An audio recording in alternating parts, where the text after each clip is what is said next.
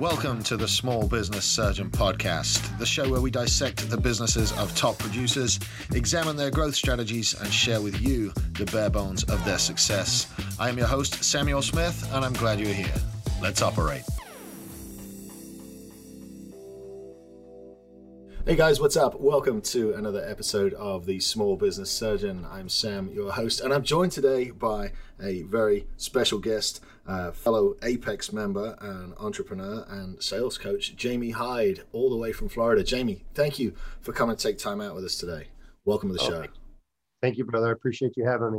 Hey, no problem. Now, Jamie has a really interesting story that we're going to share with you guys and kind of unpack that. He has ended up as a guy that owns a media company and does consulting and sales training for entrepreneurs. So that sounds fairly similar to what we got going on over here, Jamie. But that wasn't always the case, was it? You started out in law enforcement and then had a career in commercial real estate as well. So tell us a little bit about your backstory and how that went, because I can't imagine transferring from being a full-time police officer to a real estate investor. How did that work?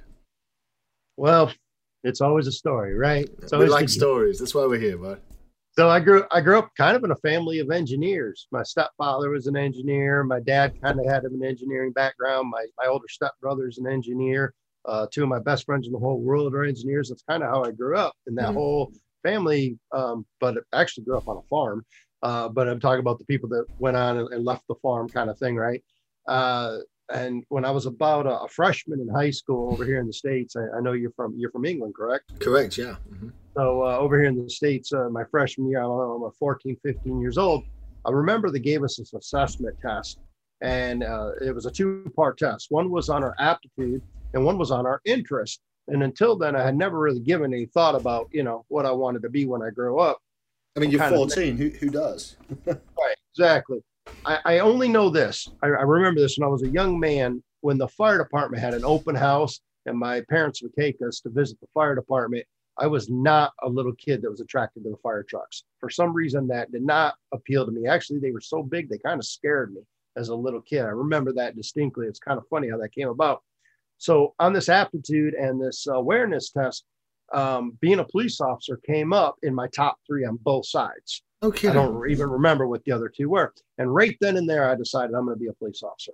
I was like, wow. Okay, that sounds like a pretty cool idea. I think I'll just do that. You know, it's scary. It's scary how accurate those tests are.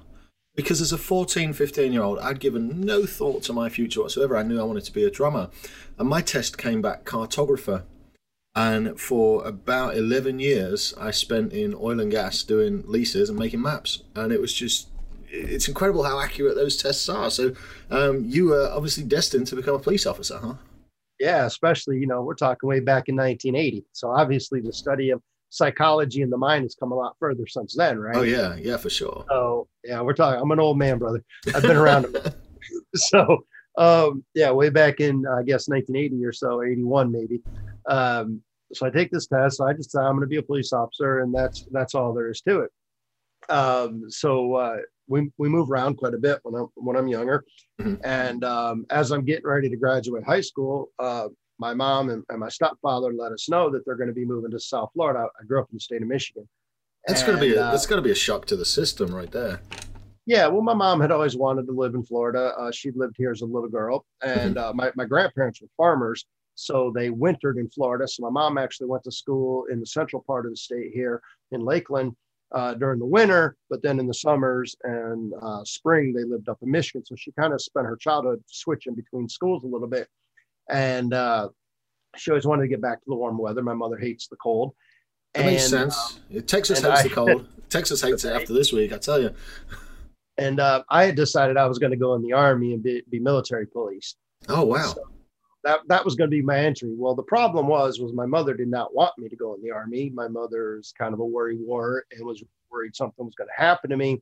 And I was going to be 18 at the end of the same month that I graduated high school. And I was dead set that I was going in the military until she played the mom card. And what she said to me was, listen, we don't have anybody to help us move to Florida. We don't have anybody to help us unload the trucks when we get there. So why don't you come to Florida with us? And then if you still want to go in the military, you can go in from down there. It doesn't matter where you go in from. Mums always, they always play the mum card, don't they? Yeah. So, you know, I couldn't really say no. So I came here and I helped them unload the trucks. And it wasn't too long. Our next door neighbors that we moved into was just going into his senior in high school. So I was kind of 1 year ahead of him. And he started introducing me to his friends. I had some graduation money in my pocket. We started hanging out, you know, started socializing, partying a little bit. And before I knew it, the summer was gone. The military had kind of gone out of my head a little bit. And then one day my mom came to me and said, well, I don't think you really want to go to college. So you might want to think about getting a job. And I was like, a job, really? So I had worked during high school a little bit, off and on, some odd jobs. So I decided to go apply. I don't know if you're familiar with the chain. They actually just announced they're going out of business, but Lord and Taylor, and retail store and high-end fashion. And they were building a brand new mall here in Boynton Beach, Florida. And there was an ad in the paper. They were hiring for various positions. So I go, and this building's under construction, and I go and I apply. And I apply for loading and receiving to work in the warehouse because I'm an 18-year-old kid. What do I know? Right. And this lady said to me, she said, you're awfully young. Are you going to college? And I said, no, I don't believe college is for me because, you know, I thought I was too smart for college. Boy, that didn't turn out too good. But she said, what do you want to do? And I said, I want to be a police officer. And she said, well, I'm hiring for security as well. And I said, all right, what does that entail? And she said, well, you got to wear this shirt and tie and you walk around. It's loss prevention for the retail store. And it pays $1 more an hour and you don't have to sweat unloading trucks. Okay, I'm not a dummy. That sounds like a win to me. Yeah. I get to make $1 more an hour and I don't have to sweat and I get to wear a shirt and tie. So I ended up in, you know, God has a plan, right? So I ended up doing loss prevention for them for a couple of years. Got an opportunity to move over to another high fashion store called Saks Fifth Avenue. And it turns out there that my supervisor, her husband, was a New York Police Department retiree and had worked for a local police department here in South Florida as a civilian.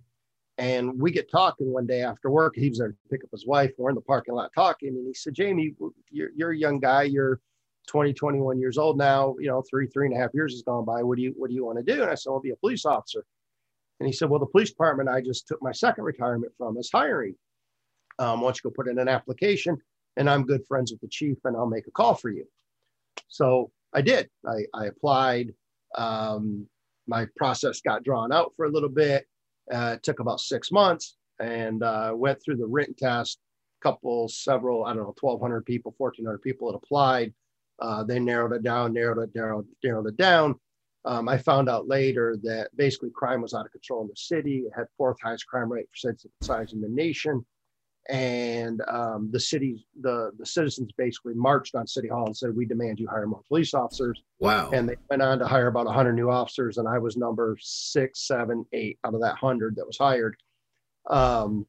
Even though it took 6 months and the phone rang one day and it was somebody from the training division. And he said, I'd like to offer you a job as a police officer at the city of Pompano Beach. And I was like, wow. So went into the police academy and turned 22 2 days after I graduated the police academy. How does a 22-year-old fight crime? Man, that must have just been the most intimidating situation ever to go into. Because at 22, you're barely shaving, are you? I mean, that's... So, yeah, man, I graduated.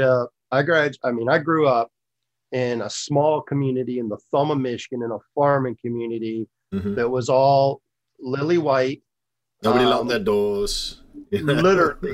literally, I had met 3 people of color my entire life at that point. And now I'm in an inner city, you know, high population, high crime area. And it was culture shock. I was frankly scared to death. I tried not to show it. But I just didn't, it was just my ignorance. I just didn't know any better. Well, yeah, I mean, we had similar upbringings. There weren't too many people of color around where I grew up. I grew up in rural England, and the absolute shock on my face in Jason's Deli, the first time in Arlington, I got yelled at by an obese black lady. I was absolutely terrified. I had no idea what to do with myself. But You know, that's one of the things I love about America, though, is having that culture and having that difference in backgrounds and difference in where everybody's from, because you really do get to learn a lot more about other folks. I bet the police office. I bet it opened your eyes there, huh? Yeah, it was a great experience. I loved it.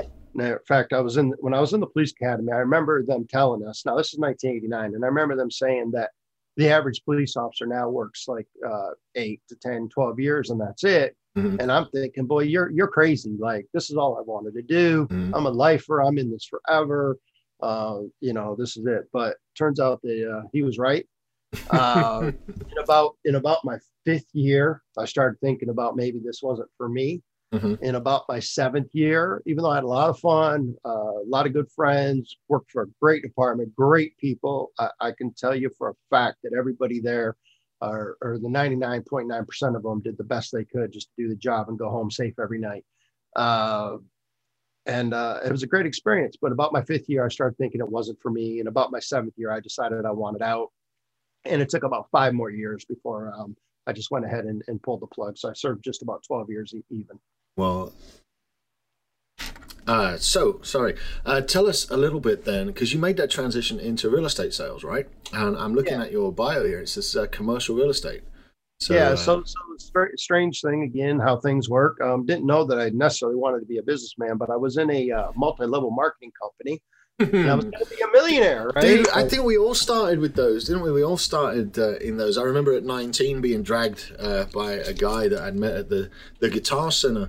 He dragged me over to a meeting about something about selling stuff. And then there was the knife company, the Vector Knives, and then Kirby Vacuums. I think we've all kind of touched in on those MLM companies. How did it work out for you? And how did you spend your first $1 million you made in network marketing?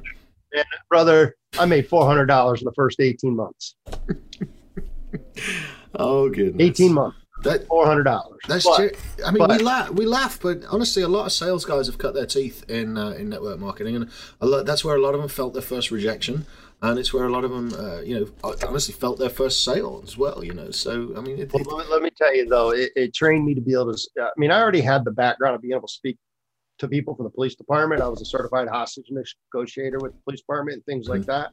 But it made me learn how to speak to people when I didn't have a bulletproof vest, I didn't have a gun, and I didn't have handcuffs, because I closed a lot of people when you're a police officer, because it's do as I say or go to jail, pretty much. I mean, you have that back, and you have that authority. When you're in sales, it was rough.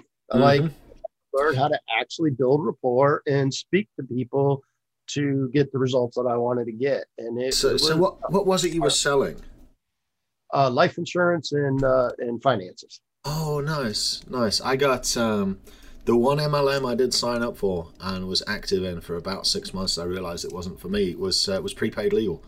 It was it was the legal insurance services stuff. So I still have that policy for prepaid legal. I think I do too. I think I still pay $26 a month for it, even though I've got friends that are attorneys. Yeah. So my brother-in-law was in commercial real estate, and he was a partner with 4 other guys. They had opened their own little boutique firm, and he's just like, just go get your real estate license and come work with me. So I transitioned over, and that was also very cool, and I enjoyed it. The issue was that unfortunately, we didn't know it, but he had a disease of alcoholism, and he hit it very well. And he was supposed to be my mentor and my trainer in this world of commercial real estate. And he did a great job, and he taught me a lot. But unfortunately, he did pass away a short time after I joined up with the firm. Oh, man.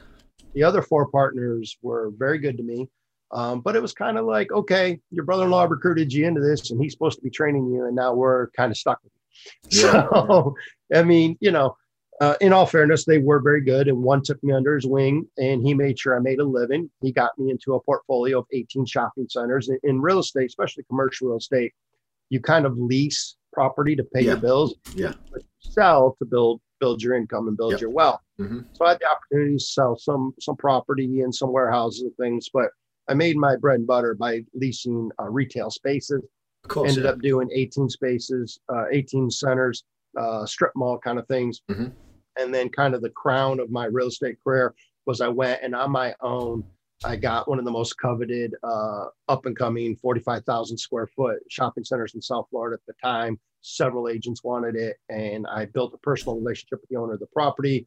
And we took that from dirt to fully leased. Actually, there was one space left when I decided to pull the plug on the commercial real estate business and just decided that wasn't where I belonged at the time. You know, I love real estate, and I spent a year solid from all of 2019 focusing on commercial stuff and cutting my teeth over there, paying my dues in commercial.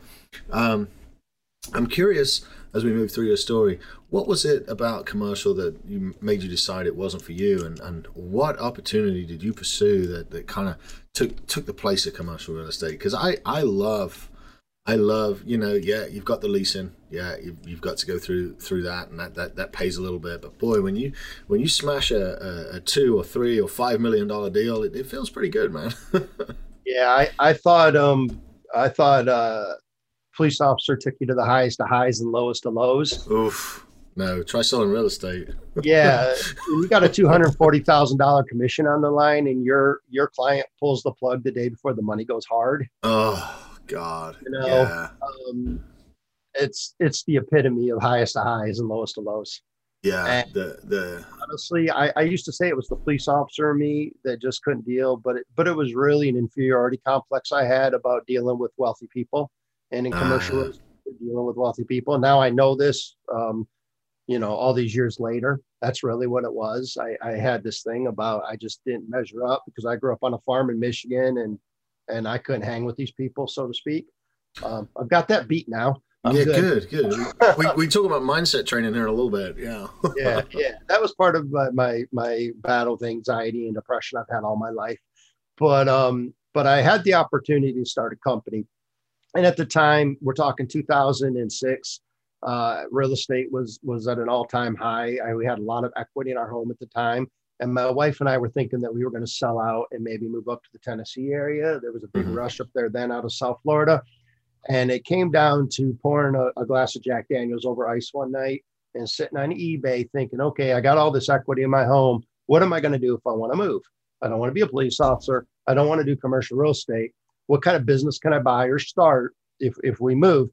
And there's this gentleman that was selling a how-to guide on how to get into this business called field services. And I think it was $35 to buy this guide on how to start this field services business. That's pretty cheap, man. That's worth a shot, right? Called up one of my buddies, and it turns out that his brother had just been out to New Orleans to work with the hurricane out there. Mm-hmm. And he came back telling my buddy about these guys that were making all this money, taking photographs of the damage for the insurance companies. All they were doing was boots on the ground, documenting the damage. Mm-hmm. And well, it turns out that that's what this guide was teaching us how to do, get into that business. So I called my buddy up and I'm like, does this sound like what your brother was talking about? And he's like, yeah, sounds just like what he was talking about. I said, well, should I buy this guide? It's $35. And he goes, well, it could be a ripoff. I go, or it's $35. Exactly. Like, whatever. You know? Like, whatever, it's $35. Now, obviously, I knew later it's something I could have done on my own, but sometimes the best money you'll spend is to get that quick start. Yeah, for sure. And we opened up this little field inspection business where basically we were the eyes and ears for insurance companies, mortgage companies, credit card processors on the ground, damaged homes, verifying businesses were real, whatever. We took that from zero to 10,000 a month in our third month. We started hiring part-time people to work for us.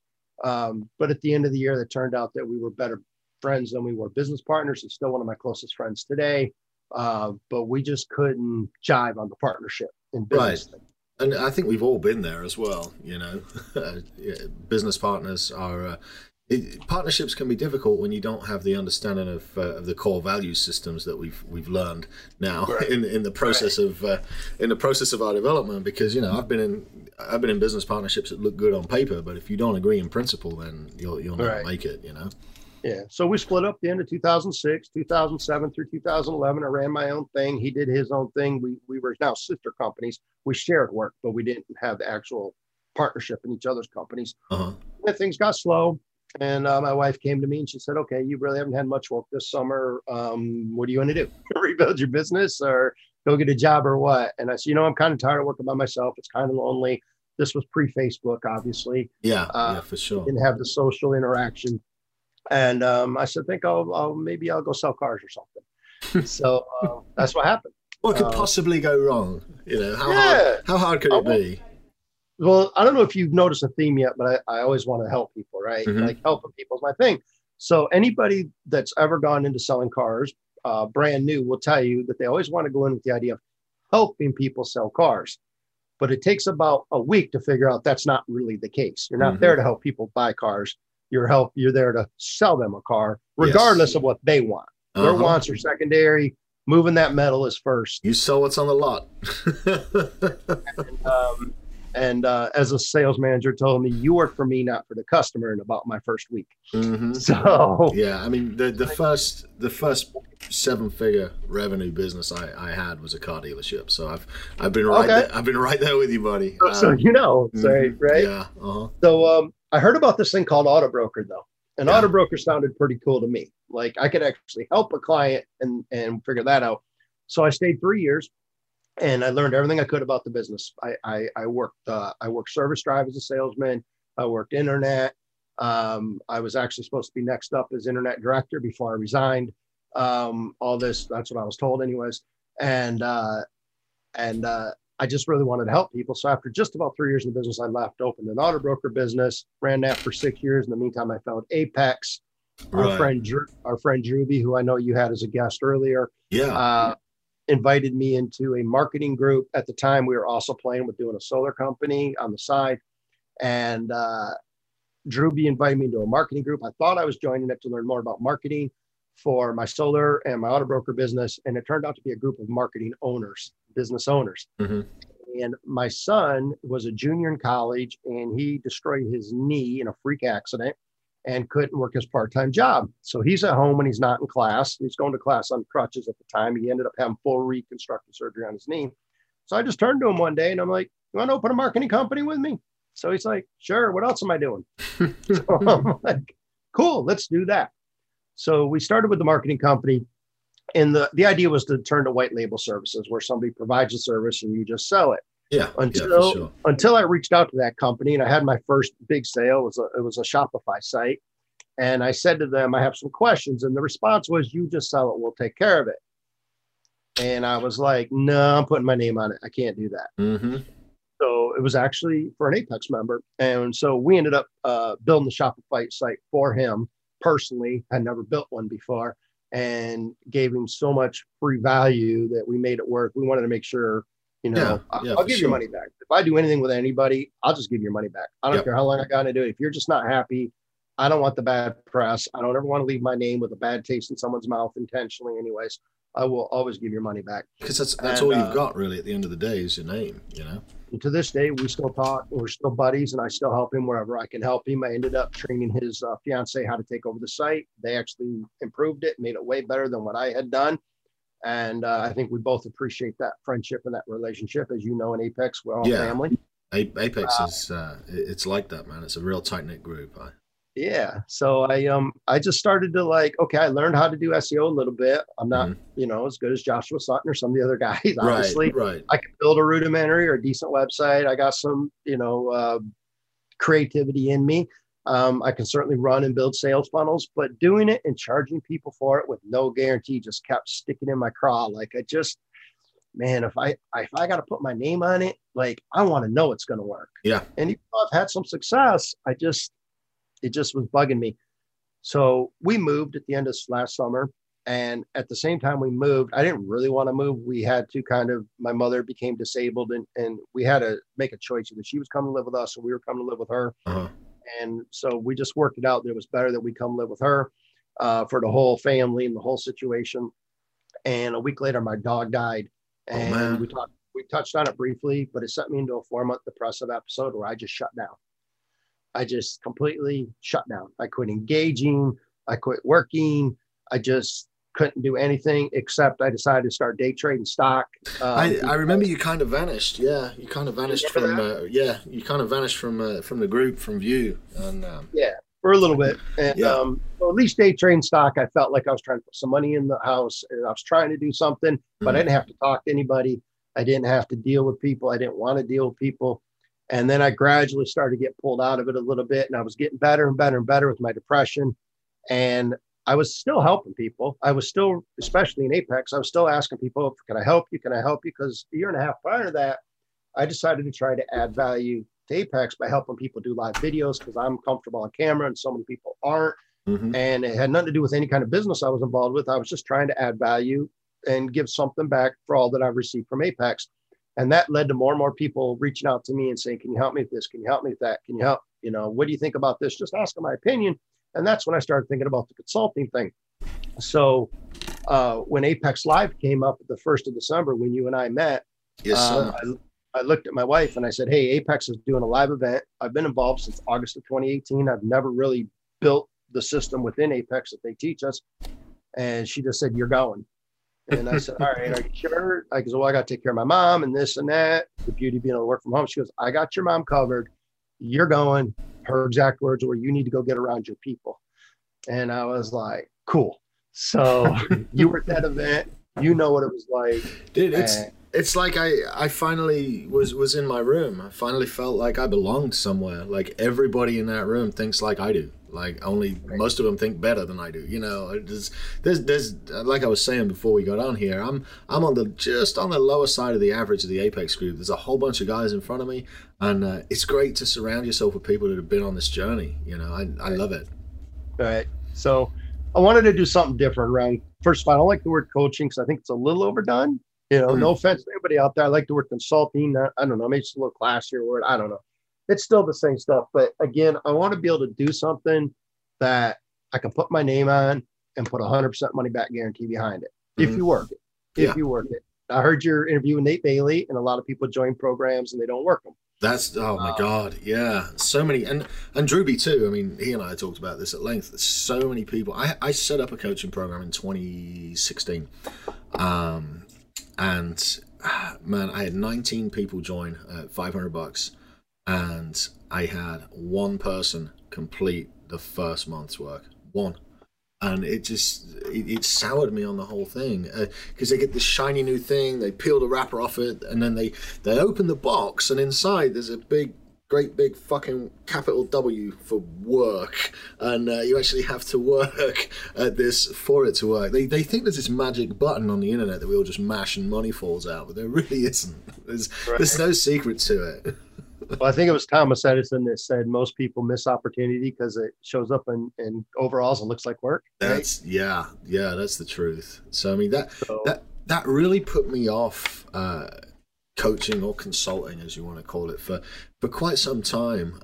You know, I didn't really get back into it until the beginning of this year when it was Thomas Keenan that really pushed me to go do it, and. Now, instead of consulting or coaching, I see it more as helping, like actively helping, actively guiding, and giving people like a framework to build their shit on and to build a better business with. And it's the most rewarding thing I've ever done.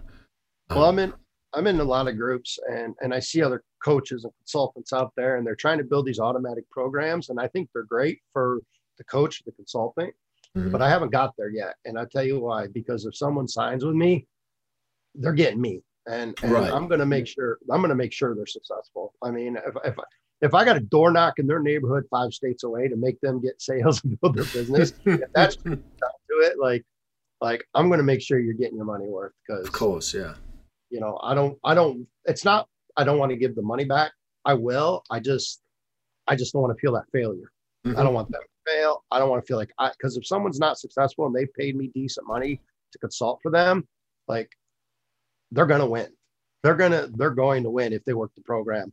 And it's a weekly call, plus it's 24/7 text, email, whatever they need. I mean, you know, we're going to install a system. It's going to be organic. I'm a believer in social media ads, but I'm a believer that they should be run after your fire's burning, and then you can add some more fuel to it. That's the way to do it. Yep. It's the difference between making power moves and forcing moves. You know, the power moves are organic. They take 3 months, they take 6 months, they take 9 months to come around, but they last forever. Provided you keep pushing that organic stuff out, it keeps on lasting. Whereas that forced move, it's in and out. And as soon as the ad spend's finished, your influence is finished. You know, that's so it. So it works, right? And you can keep spending money and keep getting more business. But to me, it's like just chasing your tail, which I think it's okay in certain circumstances. But this is the problem. This is the disconnect. People do that because they think it's quick, fast results. But there's very few people, we have Josiah Atkins and Matt Smith who are very good at what they do as far as running Facebook ads. Mm-hmm. And they seem to get really good qualified leads for their clients, which is awesome. But you and I both at 99% or 98% of the people running marketing agency are not that. They don't get those qualified leads. No, it's very, very difficult to do. And, I had no intention of running a marketing agency either. I was making videos for real estate sales and people kept going, hey, can you make us a video? So then we make videos for clients and nobody would see them and the video wouldn't do what we wanted. And then we're like, well, why is nobody looking at your Facebook? And I'm like, well, we don't know. And I'm like, all right, well, let me show you why. And it just kind of evolved from that, because you can have the best media in the world, but if you've got no audience, then it's not going to do you any good whatsoever. And so all of this stuff, it all kind of combines into one big ball. And organic is, it took me a long time to build the real estate company to where I wanted it. But now, my phone rings and it's somebody that knows me. It's somebody that trusts me. It's somebody that's ready to do business. And they say, hey, I'm trying to buy a house. Can you help? Hey, I've just hired a guy. We're moving him to town. I need you to put him in a house. No problem. Hey, I'm getting a divorce, man. I need you to help me sell my house. No problem. And it's as organic. It's wonderful. I don't have to close anything, right. All because of the work that we do in marketing and we do in videos and we do in podcasting like this. And it's starting to become the same with my consulting clients as well. They're seeing this organic growth in their business from the material we're feeding them and the framework that we're putting them on to put out that content. Yeah. So dude, I love it. The other thing that I've done that's a little different, Sam, is everything is online. We all know that, right? Yeah. Especially the group we're in, online. But I've had previous coaching and I've had previous success from the outer broker business with offline marketing, direct mailers as well. Mm-hmm. And they're different than anything you've ever seen, I promise. They're not the flashy, pretty postcards. They just get dropped to have a very small return on investment, right? We actually design, we call them one-sheeters, papers that give value that are directed to a certain targeted clientele, mm-hmm. both people you want to be your clients, but also here's where the real gold is that nobody realizes. It's in your past clients. Oh, absolutely. God, everything yes. Transactional, right? I do the business, I kiss you on the cheek and I say goodbye. But what happens if you stay in touch with these people every month with something of value to their life? If you're in real estate, 8 secrets how not to get scammed by a real estate broker, right?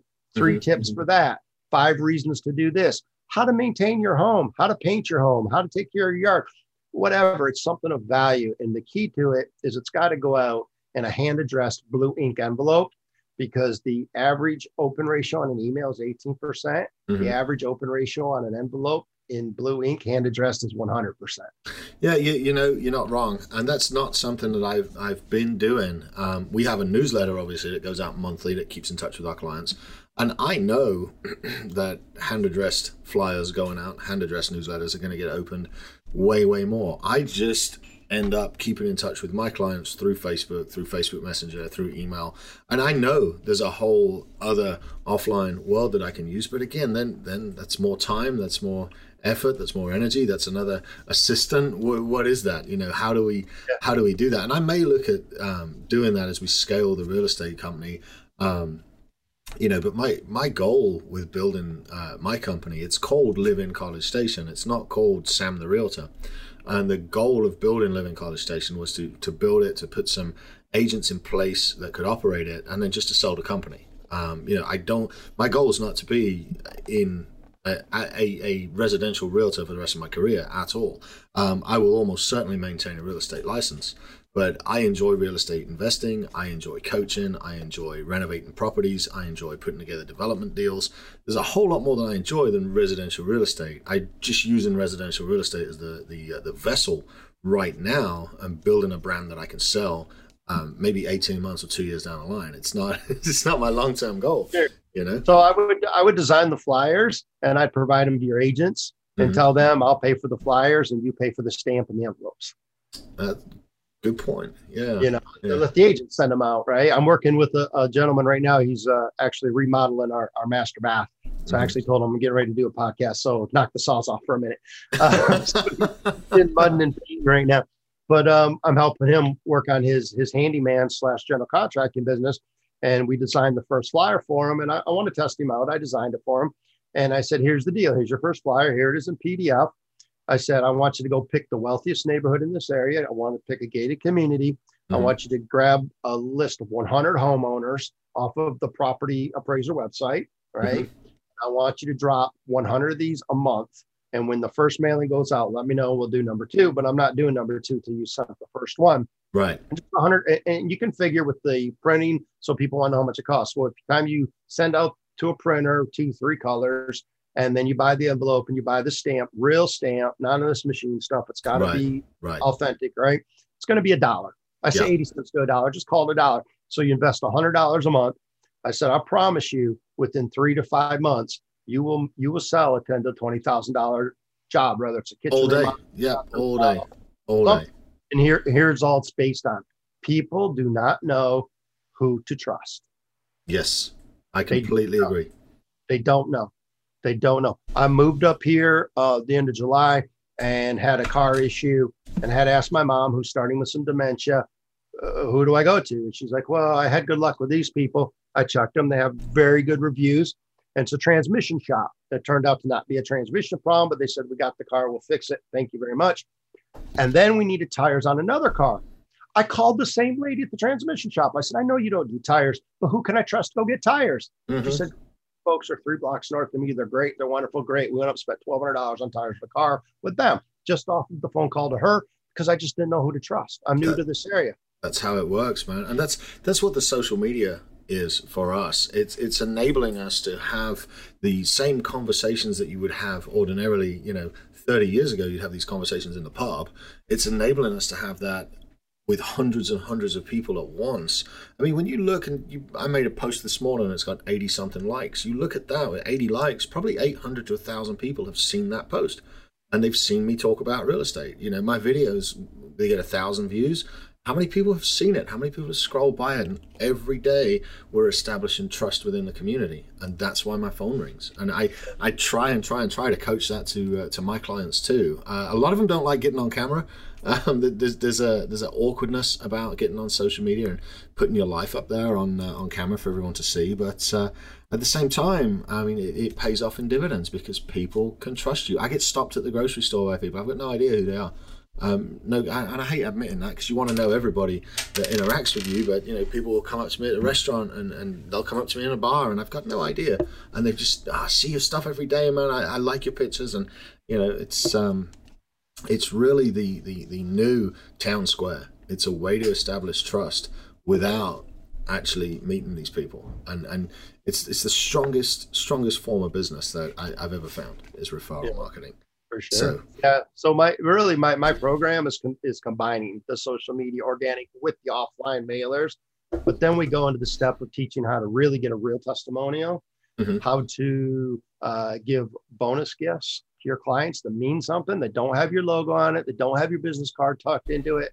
Look, no offense to anybody that does that, but it's kind of everybody knows that you're just advertising, right? Absolutely. So why don't you give them something that really means something to them, that they look at it? When I did a car deal with a lady that they were University of Florida fans, I went to Amazon. They paid me $1,000 to represent them in a car deal, and I spent $45. I had Amazon send her a warm-up blanket. There was a University of Florida Gators logo design warm-up blanket. When that lady's watching football on the fall afternoon and maybe it's a little cool out and she wraps up in that blanket, she knows I sent it to her. It didn't need to have my logo on it. Exactly. She knows it came to me, right? She's thinking of me on her next car deal, or her friends mentioned they need a car deal. Plus with the monthly mailers, plus add them to your Facebook friends list, plus, plus stay in touch, plus build that relationship. Send them a Christmas card, send them a birthday card. On top of all that, you build that so that your phone rings when they need something in your genre. And it's really that simple, but it goes right back to, yes, it takes work. It takes effort. There's no magic solution, but within 3 to 6 months, that phone starts to ring and start to ring and start to ring. 1 year, 2 years from now, you know, if you had 1,000 previous customers on your U.S. postal mailing list, you have $1 million business. If you have 2,000 customers, you have a $10 million business because of compounding factors. Wow. Isn't that crazy? Because your phone will just blow up all the time. And you know what I love about doing these small business surgeon breakdowns is the fact that not only are you coaching my audience, you're also coaching me a little bit here too, because I don't do any of the offline stuff, and I know its efficacy. I know it works because I've done it in the past with real estate and farming neighborhoods. You know, and now I'm looking at this going, you know what, maybe I could drop another $100 a month into some signed mailers and get that done. And maybe I could tune myself up a little bit from Jamie's advice, you know, because... And two different lists, brother, one for your past clients and then one for fresh clients too, right? Oh, absolutely. Yeah. Buyers, it's easy enough to create. I picked up a Porsche deal from a neurosurgeon because I cold mailed his office 3 months in a row. And he called me up, so I'm looking to buy a Porsche. Will you represent me? Cool. That's cool. So I spent $3 on postage and I picked up a $2,000 car deal because it was a Porsche. It's ideal. Instead of a regular car. That's ideal. That's how it works. It's just a matter of having a system and putting the work in, and the money comes out. The money comes out eventually, man. Yes, it does. All right. So before we wrap up, Jamie, I've got a question for you that I ask all of my guests. If you were starting a business tomorrow, right? So if somebody's starting a business tomorrow, what is the one piece of advice, the most important piece of advice that you could give to them that you think would resonate the strongest and give them the most help possible in starting a business? So create a vision. This is where I start with all my clients. I don't want to know about your business vision. I want to know what your personal life vision is. Yes. Yes. Because you might go through 7 different careers by the time you're 53 years old. You learn what doesn't work for you by trying, right? Absolutely. Yeah. You don't know where you're going to be. So create that life. Like the first thing we talk about is, yeah, I want to know about your business. I want to know where you're at and where I can help you and what we can plug in at. And I have a system that we stick to as closely as possible. We also customize it to you, of course, but I want to know, what does your life vision look like without a cap? And I learned this from Ryan, right? Mm-hmm. Ryan Stamen. Yeah, for sure. Why put a cap on it? Like, and stretch that vision. If someone tells me they're selling 20 houses a year and their goal is to sell 50, I'm coming back and asking them, why isn't your goal 200? Mm-hmm. And if your goal is 200, how come it's not 500? Like, let's stretch it out, because there's no reason if you're selling 10, 20 houses a year, you can't sell 50 or 100 or 500. It's just what you believe you can do. And a system and enough help to do it. That's all it is. That's all you need. I know from experience, it's harder to sell the first 5 houses than it is to sell 25 a year. It's once you figure out how to get clients and how to generate them, the rest of it's just a matter of scaling it. You're absolutely right. And so many people don't have the end in mind when they start something. They don't have that vision of what they want to be and what they want to become and where they want to go. Yep. I know exactly what I'm doing with my life. I know exactly where I'm going with it. And, you know, some absolutely vital information there from Jamie. Jamie, it's been a pleasure to have you on here as a guest. Before we get off, do me a favor and tell the listeners where they can find you, where they can follow you on social media, and where they can learn a little bit more about you, buddy. So, brother, it's real easy. When I Googled my name, there's a whole lot of Jamie Hydes out there. I went to school with Jamie Hyde. That was one of my class. Yeah, it's spelled the same way as well. It's a very English name. Uh-huh. So there is a lot of Jamie Hydes. I was quite shocked to discover that some were the opposite sex and much prettier than I was. So what I had to do was I had to add The Real in front of it. So all over social media, Real. And it's Jamie. Yes, I know that's how girls spell it. I was given it at birth. I didn't have no choice. But it's The Real Jamie, Jamie. And then it's Hyde, Hyde, just like Hyde Park. Got it. So if you punch in The Real Jamie Hyde on Facebook and Instagram are my two primary. I'm on LinkedIn. I don't do much with LinkedIn. I'm on Twitter. I don't do much with Twitter. Mm-hmm. Facebook is my thing. That's my jam. That's where I'm at. The Real Jamie Hyde. Got it. That's how you can find me. I'm not shy. I'm not afraid. My phone number is 561-692-3637.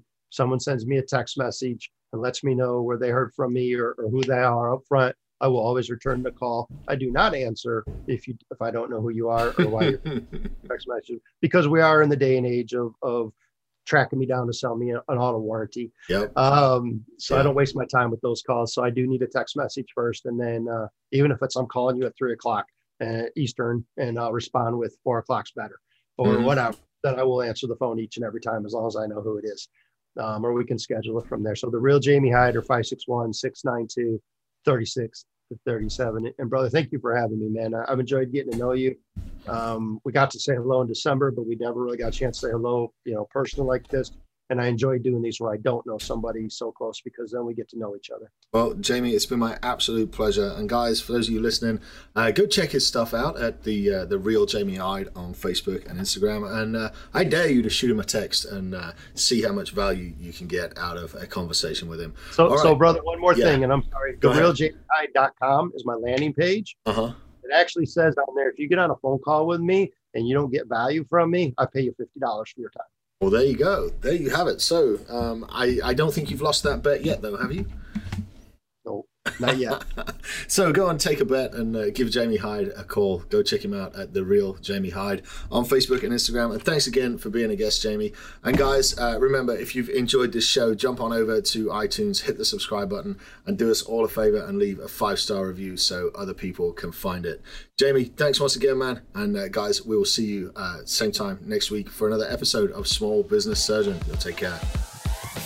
This has been the Small Business Surgeon Podcast. If you made it this far, you clearly liked it. So go on iTunes and leave us a 5-star review. This helps people find the show and spread the good word. Share it with friends and follow us at Small Business Surgeon on Facebook and Instagram. Thanks for tuning in, and we'll see you for your follow-up next week. The Small Business Surgeon was recorded at Texas Media Foundry in downtown Bryan, Texas. Check them out at txfoundry.com. Ooh, yeah.